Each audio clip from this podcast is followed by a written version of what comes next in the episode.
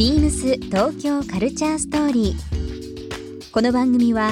インター エフエムはちきゅうなな、レディオネオ、エフエム 心の三極ネットでお届けするトークプログラムです。案内役はビームスコミュニケーションディレクターの土井博志。今週のゲストは小山富美ギャラリー小山富美です。長瀬優子です。六本木と渋谷にに店舗を構える小山富美ギャラリーの小山富美さん、長瀬優子さんをお迎え、しがつはつかから東京オペラシティで開催中のトムサックスの個展に合わせ、ビームス原宿ではトムサックスポップアップストアがオープンしています。多くの現代作家を発信し続けているお二人の注目のアーティストやギャラリーの役割など、様々なお話をお伺いします。そして今週お二人にプレゼントしたお香とお香立てをリスナーいちめい様にもプレゼント。詳しくは ビームス 東京カルチャーストーリーの番組ホームページをご覧ください。応募に必要なキーワードは番組最後に発表します。 ビームス ビームス ビームスBeams Tokyo Culture Story. Beams Tokyo Culture Story. This program is brought to you by Beams. Beams. ありとあらゆるものをミックスして自分たちらしく楽しむ。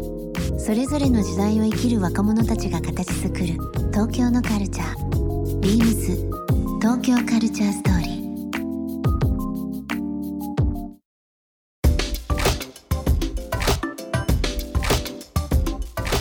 頭で分かってて耳で聞いてるんだけど、アートって最初の入り口が分かんないっていう人に対して、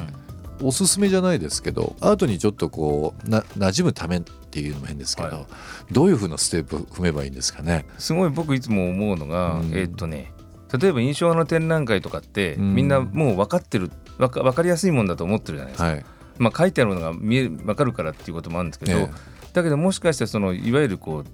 はちにんぐらいの印象派の展覧会があってるじゃないですか、うん、その中でその中で自分の好きな人と嫌いな人を決めてみるとか、うん、ゲームでもいいから、うんうん、そうするとなんで私はこれが嫌いなのかとかはちにんの中でそうあ面白いですね。そのね、そうレベルが高いとこで、えー、そのね好き嫌いを決めると面白いかもしれない、えー、なるほど。それ自分の中のアート感っていうのがちょっと分かってくるかもしれない。多分そのアート感って今話ありましたけど、みんな多分それぞれだと思うんですよね、うん、全然違いますよね。もしかしたら美術館行って一つの絵が飾ってあって、うん、その絵を見る人と絵の周りの白い空間を見る人と、あ、まあ、角度、すごいですねそれ。いろいろなんかこう、はい、あると思うんですけどね、はい、なんかまあ今お話しあったの面白いですね、うんまあ、仮にですけどはちにんのアーティストの中でどれが好き嫌いっていうのね、うん、好きな、自分が好きなものを分かるよりも、うん、嫌いなものの方が分かりやすいんですよ、うん、割と人って、うん、そうですね、これ嫌私っていうのは分かると思うんですけど、うんうん、そっちの方が分かると最終的に好きなものが分かってくるっていうのもあるから、有名とか有名じゃないとかそんなこと無視して好き嫌いないし、それで考えていった方が一番初めはいいと思いますよ。中瀬さんどうですか。なんか最初に興味があってアート見たことないとか美術館、うん、ギャラリーやっぱりハードル高いじゃないですか最初に来るのに、うん、もうそのドアをアートやって学生の時でも例えば銀座にあのギャラリー小屋ねんって小柳さんありましたけど、うん、いつもあの自動ドア開く前のあの緊張感は何とかでもロンドンギャラリーさんもすごくいいね展示とか作品ありますけど、うん、今でもすごい緊張しますもん入る時とか、ね、別に誰にも構われず買えとも言われず、うん、自由にタダで見れますけど、うん、なんだろうこの緊張感みたいな緊張感みたいなのが、うん、あるんですけど、うん、そのみんながどこで情報を仕入れるのかって今、うん、あのほらアートがすごい流行ってきてるっておっしゃってたじゃないですか、ね、はい、あれってこの何年間か の, その エスエヌエス がすごくやっぱり大きいのかなって思って、うん、そこの中で見て誰々さんがいいって言ってたとか、うん、見てあ面白いって思ったって言って行くっていうの圧倒的に増えましたよね。直島の地中美術館もそうですし、うん、金沢にじゅういっ世紀美術館もそうですけども、うん、やっぱりそのまあその所蔵されてるとかそのスペースも素晴らしいってあるんですけど、やっぱりこう非常に情報として出てるのがあの写真映えというのがいいのか分かんないですけど、写真撮っても可愛い綺麗美しいとかっていうのがやっぱり情報としてバッと出てますもんね。それで知っていただくっていうのは一つやっぱり時代ですもんね。すごいな、時代が違うねやっぱし。そうなんですよね。ね、だから僕も最近ちょっとね、金賞さんとか見るようにしちゃってる、ね、頑張ってインスタグラムやってでも昔のあの音楽のイベントって必ずやっぱり動画はダメ、写真はダメっていう部分はあったんですけど、はい、やっぱり今の若いアーティストとかは逆にライブ来れなかった子もいるから、うん、このね、あの瞬間とかをみんなに伝えたいっていうのがあるんで、はい、ステージからもお客さん撮ってますし、そうなんだ、お客さんの方ももう本当に、はい、まあ、ある程度のマナーは守りながらですけど、うん、はい、フラッシュタクとかじゃなくて、はい、まあ、それぞれあの発信したりだとかっていうのはありますもんね。まあ、それぞれの全然違う状況になってますよね。昔は著作権とかいろんな縛りがあった、うん、ありましたけど、やっぱり今って本当にいかにこの情報をみんなでシェ、そうですね、まあ、共有してシェアするかっていう部分ありますからね、はいはい、美術業界でもちょっとやっぱり変わったんじゃないですか。美術館でも最近撮れるとこもありますもんね。そうです、なるべくそのようにしようとしているみたいな、うん、森美術館なんかはあの本当にあるなるべくそうしようとしている、ええ、ことみたいですね、うんうん、なんか逆にそれが知り得る一つの今大きいきっかけですもんね、うんうんうん、ビームス東京カルチャーストーリー、えー、ここで一曲、今日は、えー、小山富雄ギャラリー永瀬さんに、えー、曲を選んできていただいております。曲のご紹介の方お願いします。はい、えーと、スーパーオーガニズムのナイトタイムという曲です。で、えっと、この曲を選んだ理由が好きなアーティスト杉戸博さんってちょっと挙げたんですけれど、彼といつも展示設営一緒にやるんですね。で、六本木クロッシングの、あの森美術館の六本木クロッシングの設営をやってる時にこのバンドのことを杉戸さんに教えてもらって聞き出したら、もう本当にハマって聞くのが止まらなくなってしまって、すごく今の気分に、今の空気に合ってるなって思います。面白いです、この人たち。僕ちょっと個人的に最近思うのが、うん、あのまあ、仕事で海外よく行かせていただくことがあるんですけど、はい、街全体がアートじゃないですか。はいはい、まあ、最近だとやっぱり上海もそうですし、まあ、香港もそうですし、はい、台北も、まあ、アジア周りだったらそうかなと思いますし、うん、ヨーロッパだと、まあ、パリはまあ建物自体ももちろんそうなんですけど、うん、特にオランダとかアムステルダムとかは、はい、本当にあの看板とかですね、うん、その公共の何かこう公共施設とその街全体が全てなんかそのアートで統一されてて、うん、非常になんかこう面白いなとは思うんですけど、日本ってやっぱり街ってなかなかまだ全体っていうのは難しいんですけど、うん、結構ね、いろんなしがらみあるかもしれないですけど、難しい部分ってありますよね、うん、そうですよね。そこら辺パブリックアートって、まあ、あ、ない、あることはあるんですけど、うん、そこまでこうボワンと見えてこない見えてこないですよね、ことはありますよ ね, すよね。東京はどうしてもなんか、まあ、ギャラリーとかそういった部分では非常にやっぱりもう世界的にも注目されている場所でもあるの で, で、ね、土地が高いっていうことですかね。土地が高いっていう部分ですかねそうですね、うん、でもなんかその東京とか地方 の, その街のありよう自体が海外の人から見るとすごくこうオリエンタルなこうエキゾチックな感じに見えて、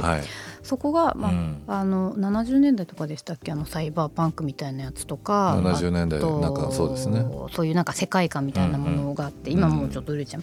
そ, そこら辺はなんかやっぱりそのままあった方がいいのかなって思うんですよね、うんうん、それ自体がそれはそれは、ね、うん、その私たちはすごい汚くって、こんなとこなんで写真撮るのって思うようなところをいっぱい外人がこう写真撮ってたりとかして、うん、はい、あとトムとかもこう今こう、あのー、展覧会で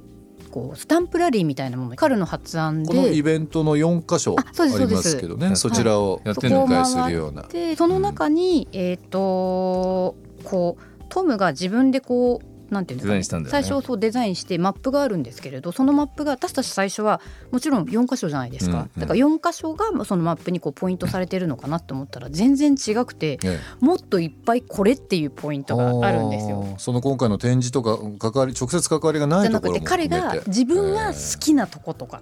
えー、例えば、えーと前にねんまえにテキサスの彼のそのティーセレモニーの展覧会の下見、ええ、まあ、設営の下見も兼ねてオープニングに行ったんですけど、その時にそこの施工の人たちがいて、うん、で彼らにあの私最近ちょっと工具がすごい好きなんで、いろいろどこでそういうのを買うんですかとか聞いてたんですよ、はい、でその話をトムにしてたら、うん、もう日本の豊洲にあるビバフォームが世界で最高って言っててビバフォームなんですねもうすぐ近くですよ、スーパービバフォームがもう最高って言ってて、はい、ちゃんとそことかはマークされてるんですよ、はいマップとかね、かえってお客さん混乱するんじゃないっていっぱいあったりとか、町工場とかそれこそ東急ハンズとか、いろんなまだ選択肢あるかもしれないですけど、うん、もう大興奮するじゃないですか。もうビバホームって言ったら逆になんかアメリカの本とかねありそうな感じなんですけどね。まあでも本当その街がアートっていうのは人それぞれの見方っていうのもありますからね、面白いですよね、うんうん、えー、いっしゅうかんアートの話を中心ですけどもお話しさせていただきました、はいえー、小山富雄ギャラリーの、えー、小山さんと永瀬さん、はい、お越しいただきましたけどもトムサックスの話いっぱいしましたけど、はい、やっぱり、えー、今よんカ所で小山富雄ギャラリー、ね、新宿のオペラシティ、まあ、ビームスあとはまあ駒込のスペースも含めてですけどやってますので、はい、ぜひこのラジオ聞かれている方には足運んでいただきたいですね。よっつもあると面白いと思います、ね、そうですね、うん、あとはもう永井さんからお話しあったスタンプラリーよんカ所以外の部分っていうのはこれはどこでゲットできるんですかね、はいえっとですね、オペラシティの展覧会で、はい、チケットを買うところで初めてそのマップがもらえるので、はい、オペラシティスタートであとはどういうふうに回るかはお客さんの好きただ展覧会の期限がみんなバラバラなので、うん、そこだけちょっと注意していただいて、ねはい、新宿の初台スタートでその後駒込、ね、原宿六本木、はい、それぞれもうスポットがありますので、はいまあ、ついでにあれですね東京の普段行かない散歩道じゃないですけどそういったところも含めてですけど、うん、カメラ片手に歩いていった方がいいですね。そうですね本当にこう東京を横断できるような感じになってるなって思います。いいですね。はいビームス東京カルチャーストーリー、えー、今週ゲストは、えー、小山富雄ギャラリーの小山さんと、えー、永瀬さん、えー、お二人にお越しいただきました。いっしゅうかんどうもありがとうございました、はい、ありがとうございます。ビームス東京カルチャーストーリーゲスト小山富雄さん永瀬優子さんにプレゼントしたお香とお香立てをリスナーいち名様にもプレゼント。応募に必要なキーワードギャラリーを記載して番組メールアドレス ビームスはちきゅうなな アットマーク インターエフエム ドット ジェーピー までご応募ください。詳しくは番組ホームページまで。 ビームス ビームス ナンバーショップマネージャー牧野博也です。 ビームス ナンバーはしがつじゅうくにち大阪ナンバーのナンバシティ本館地下いっかいに新しくオープンしました。メンズウィメンズのカジュアルスタイルと ピーティーアール ビームスの雑貨を取り揃えています。ターミナル駅に隣接しにじゅういちじまで営業しています。生まれ変わったナンバシティでのお買い物をお楽しみください。 ビームス 東京カルチャーストーリー ビームス Tokyo Culture Story This program was brought to you by Beams